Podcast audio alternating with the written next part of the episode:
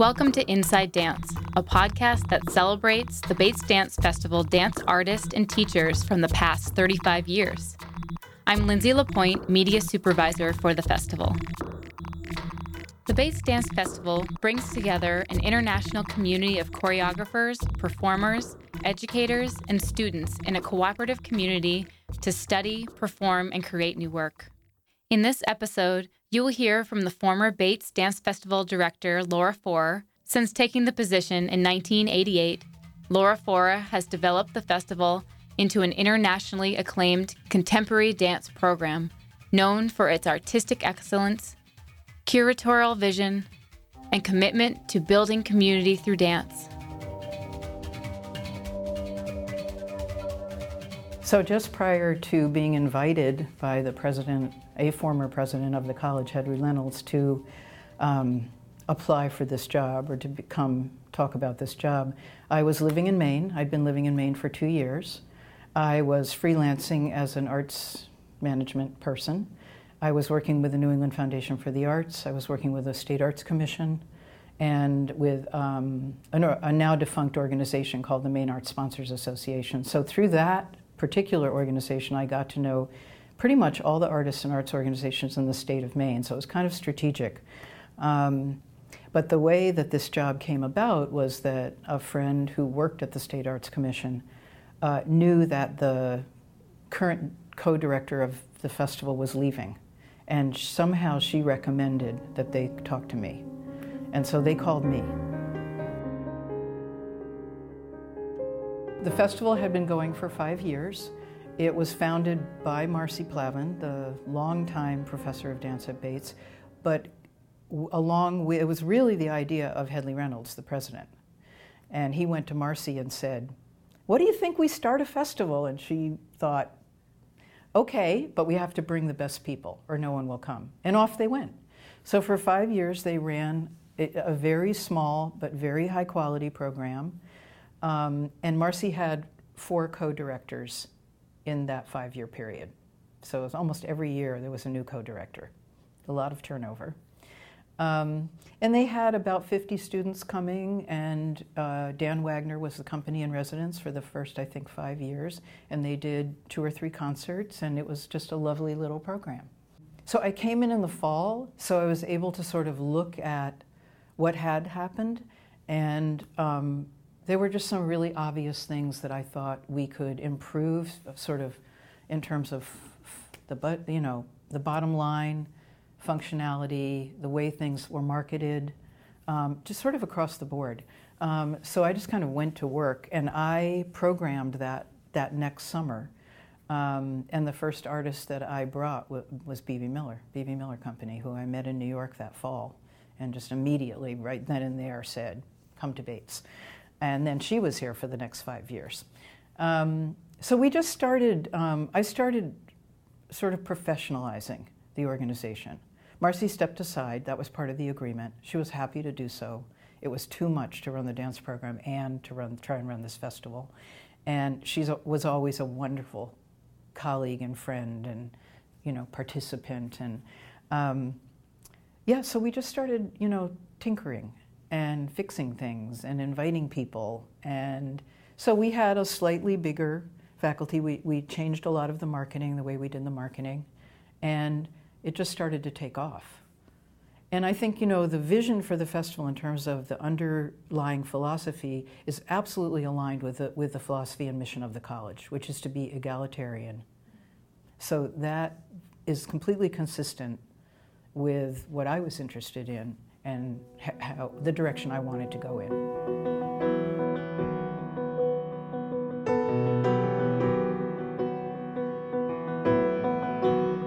Where I am now as a human being and uh, my um, range of experience is, you know, sort of vastly larger and more expansive than it was at the beginning. But I had been in the dance world and I had you know, been a dancer, a teacher, a choreographer. I had dabbled and been interested in sort of a 360 degree perspective on dance. I mean, I had sort of investigated everything from African dance and jazz and a lot of music to improvisation and composition and somatics and dance therapy. I mean, it was all interesting to me. Um, so that's sort of more programmatic and curating in terms of education, the educational piece of the festival. In terms of curating performance, um, you know, I think I've always been driven by, um, I mean, it's sort of what you're exposed to. So, you know, I started going to the Arts Presenters Conference. I started going to, you know, different New England regional and national conferences where I would interface and I would meet people and going to see performances. And for me, it was always about the people. You know, I wanted to know who the people were. I wanted to connect with the people as well as the work. So Bebe, you know, for, with Bebe, it was just there was an automatic chemistry and a connection to the people in the company and to the work. Um, and so, you know, the dance world's so small. I mean, we all kind of know each other. And because we're such an under resourced field, we all network, we all collaborate, we all partner, we all co commission. And so once you're in that pipeline and you're connected to the, those multiple overlapping networks, you know, the National Performance Network, the National Dance Project, the, the National National Network. I mean, it's once you're connected, things flow through the pipeline. That information is always moving around. People are looking at each other's, who's presenting that. You know, a lot of people look at to what we've presented because we're sort of known as a lab and a, a place that artists can kind of get their start. Um, so I think it was just, you know, very organic and sort of making connections, broadening the circle, getting exposed to stuff, seeing what made sense to me, what I liked. But I think what I always say is that part of me, part of the the the sort of core uh, principle behind curating for me is I'm not just looking for people who do well on stage. I'm looking for people who want to be part of a community, who are generous, who love to teach and are really, really good teachers, who are makers and who are performers, who are sort of living the continuum and doing everything, because that's what we're doing here. So I almost never bring a company in just to jump on stage and leave again. I want them to engage. I want the, that network to keep building. So, so there's, I think, a lot more. I don't think of myself as a presenter um, in the sort of traditional sense. So now, you know, I feel like I have this you know, incredibly expansive network of people all over the world and, um, and all these relationships that we've built up over all these years so that this idea of um, working with artists over time, over the arc of their career, and knowing that letting you know giving them a home giving them a place where they know they can come back and experiment and build and show and try things has been so important to to what bates has been about and, and what i care about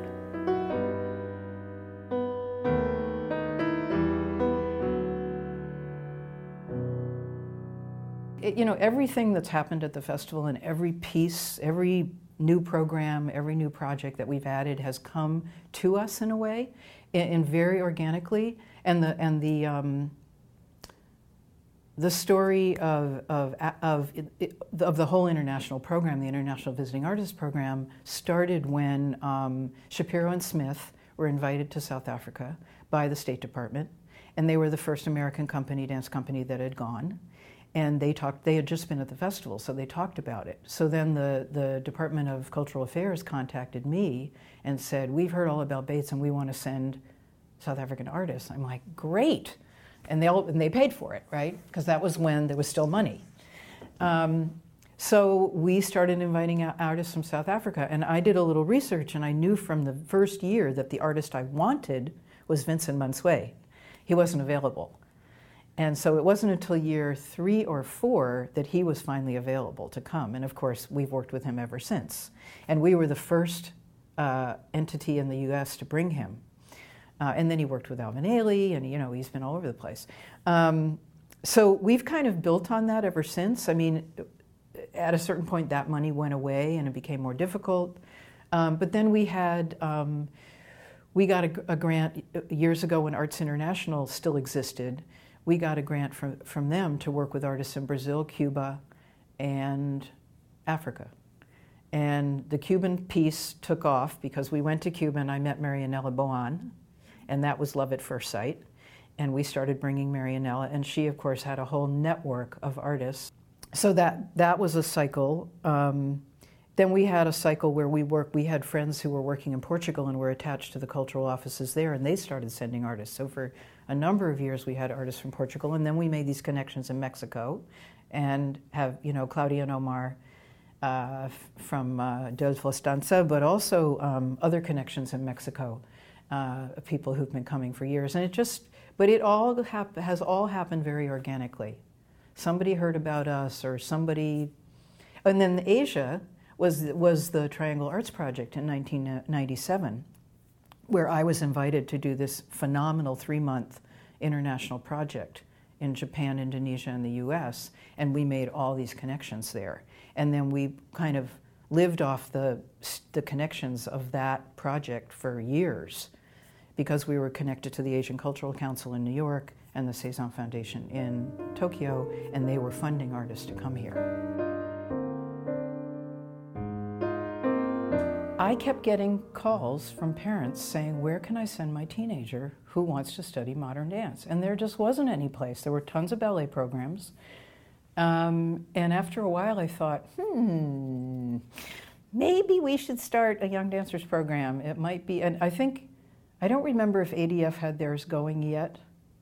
Um, but yeah, I just thought, you know, this might be a really good idea. And I thought that it might be um, a good, a new income stream. Um, and so, sort of off we went, taking the model of the professional program and making a much smaller, more focused program with a lot of support around it, but the same ideas. And, and more of the idea, even more of the idea of teachers teaching as a team and really reinforcing the, the information across. Um, so, you know, right, I mean, we built it very slowly and carefully so that we kind of didn't get ahead of ourselves and more than we could manage. But, you know, it did take off and it's been very successful. And the incredibly gratifying part about that program is that the artists that are out touring and teaching at universities around the country always come back and say, you know, the best student in the class had been to this program. I'm like, yes. Um, they're, you know, they just end up being armed in a way that students that don't get that opportunity, they just have so much more sophisticated information and a broader point of view. So I think that we're really, I think it's a really important program for, for young people. Very proud of this program. And, and the, you know, the group that we've gathered around it and the way that we've structured it. And, you know, all of those things have happened. It's like sort of trial and error, set something up, set a model up, let it run, look at it, get feedback from everybody, all the teachers, all the staff, everybody, what's working, what's not working, and tweak, tweak, tweak, tweak. And, and now I feel like, you know, it really runs well. And YAP was um, sort of a result of having Jane Weiner here, who at the time was a member of the Doug Elkins Dance Company, who we brought several times in the early 90s and getting to you know getting to know Jane and be friends with her and uh, I don't know whose idea it was, but at some point between us, we thought we're bringing all these amazing artists from all over the world to this community that's quite underprivileged, a lot of underprivileged kids. There's no art in the schools anymore. So let's get these groups together. So the first year, we got a free space donated downtown on Lisbon Street, a studio, and we put the word out, and 100 kids showed up. I mean, they, they were falling out of the windows practically. There were so many kids. It was like, okay, I guess there's interest and a need. And again, it was sort of, okay, we're off to the races. So, so we just kept, you know, sort of figuring out what it was and refining it. And at first, it was just Jane, and I don't even remember who was part of it at that very first, 1993. Um, and then we slowly built a, a, a team Sarah Sweet Rabidou, Rose Leach, people who still come back. Um, and we hopped around to different f- donated spaces downtown because we always felt we wanted to be in walking distance of the kids. And at a certain point, we ran out of places to go. And we realized we had to move it on to the Bates campus. And we, we weren't sure how that would go over. And in fact, these kids and their families are like, we're going to Bates, you know, like we're on the college campus. I mean, it was very positive. So in a way, it start, st- sort of subliminally planted these college aspirations in these kids. Um, and then we had the assets, you know, of the campus. And, you know, so there have been lots of um, evolutions or developments in that program to get it to where it is today, where now we offer not only music and dance, but theater, spoken word, visual art, all the arts. And, um, you know, the idea of the production, uh, that they come up with the theme, they create all the material for the production. Um, I just think it's a, such a wonderful program. And the, and the kids that come to the program very often will come in at, the, at seven years old and want to stay until they're, they age out at 16. I think one of the really great things about YAP is that every day there's a master class with an artist who's in residence. So that's where part of where the intersection happens uh, with the kids and the faculty. And then they'll do like uh, they'll do a tour of the theater, the back of the theater, or they'll come and tour classes.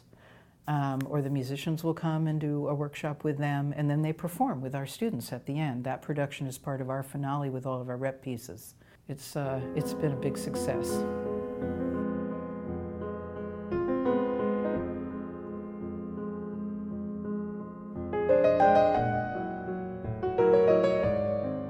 I was involved with a national group of people, but one person in particular, Elise Bernhardt, who created and ran Dancing in the Streets in New York and was really the pioneer in this country. And you know, a lot of the artists that we work have worked with have worked with Elise, Stephen, Fenestrations in Grand Central Station, um, many people. Um, and we sort of tried to form a national network uh, early on that we called the Environmental Performance Network and the field and the funders just weren't ready for it. We were like way ahead of them, and they couldn't figure it out. And so it was very difficult to get support behind it. But there, we brought together artists that were doing that kind of work and presenters that were doing that kind of work. Um, so from, I think the first site project we did here was in 1995 with Sean Mosier up on the mountain. Uh, and we had Robert Mirabal, who's a very famous uh, Navajo flute player and incredible piece. And I just love the work. I, I, I, just love the way that when you take performance into either an architectural site or a natural site, it changes one's experience of that site forever. And I think site work's an incredible audience builder, particularly when you're making work in public places and people like in, in um, Central Park or downtown Lewiston in the mill or wherever, people collide with it. The police are there, the kids are there, the skateboarders are there, the, and, and they get curious.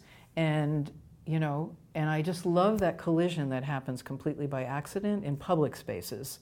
Um, and I love the way that it uh, shifts people's perspective on what is performance and, and what is place so, of all those reasons, I think it's like a really great thing for our field um, because just being stuck with trying to get butts and seats and survive on how many tickets you can sell is it's a model that doesn't work anymore. And it really constricts what you can do. And I'm not interested in being constricted by those kinds of um, you know, limitations. So, yeah. And I love the work because it's a logistical, they're usually logistical nightmares. I mean, you're problem solving every minute. And I love problem solving, that's what I'm good at. So, you know, it's a creative challenge like, how do we get around this obstacle? Or how do we figure out how to go over, under, through this problem that we have, you know? And we work on it as a team. And we always find, you know, interesting creative solutions. It's fun. I'm a music person. Um, I might be more of a music person than a dance person. I mean, it's hard to say. Um, but uh, music has been part of my life from, you know, the beginning. And um, I feel like music is so important in, the wor- in what we're trying to create. That to have live music and to have uh, musicians of the caliber that we're f- lucky enough to have here who are on an even par with uh, everyone else, with all the choreographers and all the makers and teachers. Um, I think that that's one of the things that has really raised up the festival and given it this beautiful sort of container, um, that soundscape that, that is sort of the soundscape of the festival, you know, and and the fact that um, they're such a they're such a tribe. You know, they love each other. They love being together. They love making music together. They know they're all on the same page, which is why you know they keep coming back and we keep bringing them back. And I think they're they're all on an equal par. They're all amazing. Um, and, and again, it's like creating a space for them to come together every year and do what they do so well. And, and they're all so committed to dance and they understand it so well. And you know, I always say that being a dance accompanist is a very unique thing, and every music, every musician can't sit in a dance class and do it. It's a very unique skill, and you have to be passionate about the the art form of dance and really, really deeply understand it in order to support it the way they do.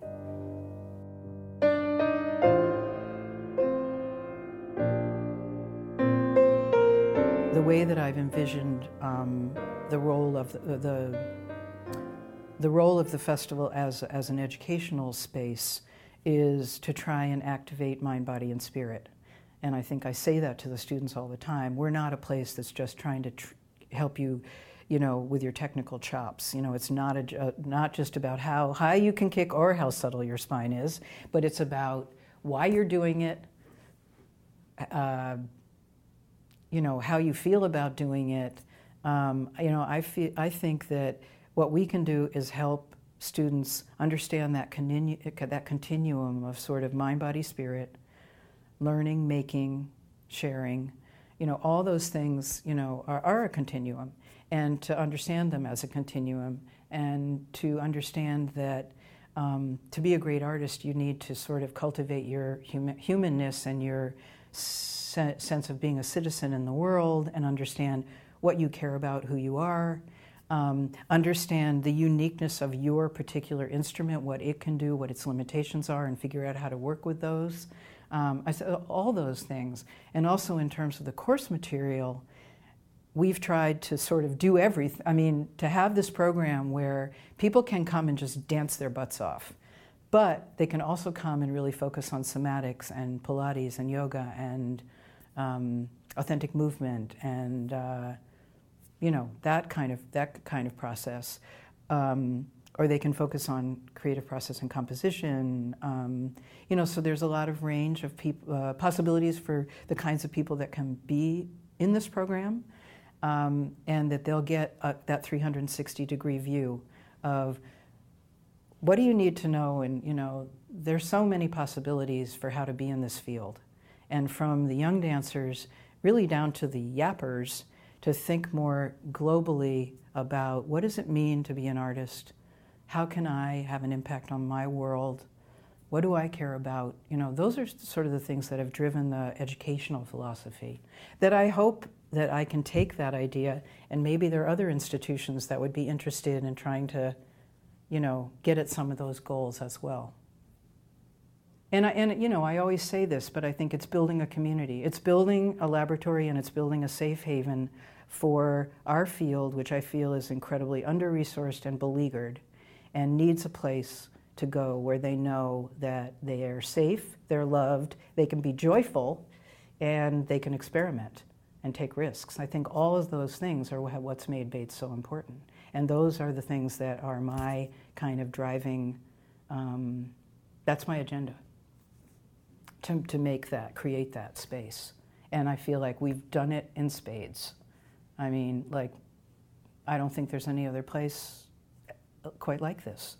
So I'm really proud of that, and I really, really, really feel like it needs to continue in the same, you know, with the same sense of commitment.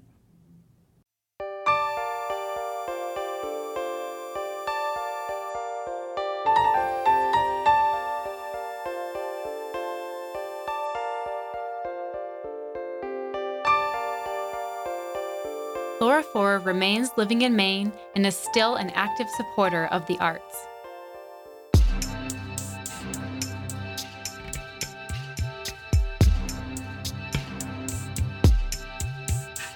This podcast was produced by the Bates Dance Festival out of Bates College.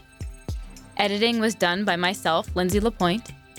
Music featured by Peter Jones, Cara Landa, and Adam Crawley. For more information about the festival and performances, visit batesdancefestival.org.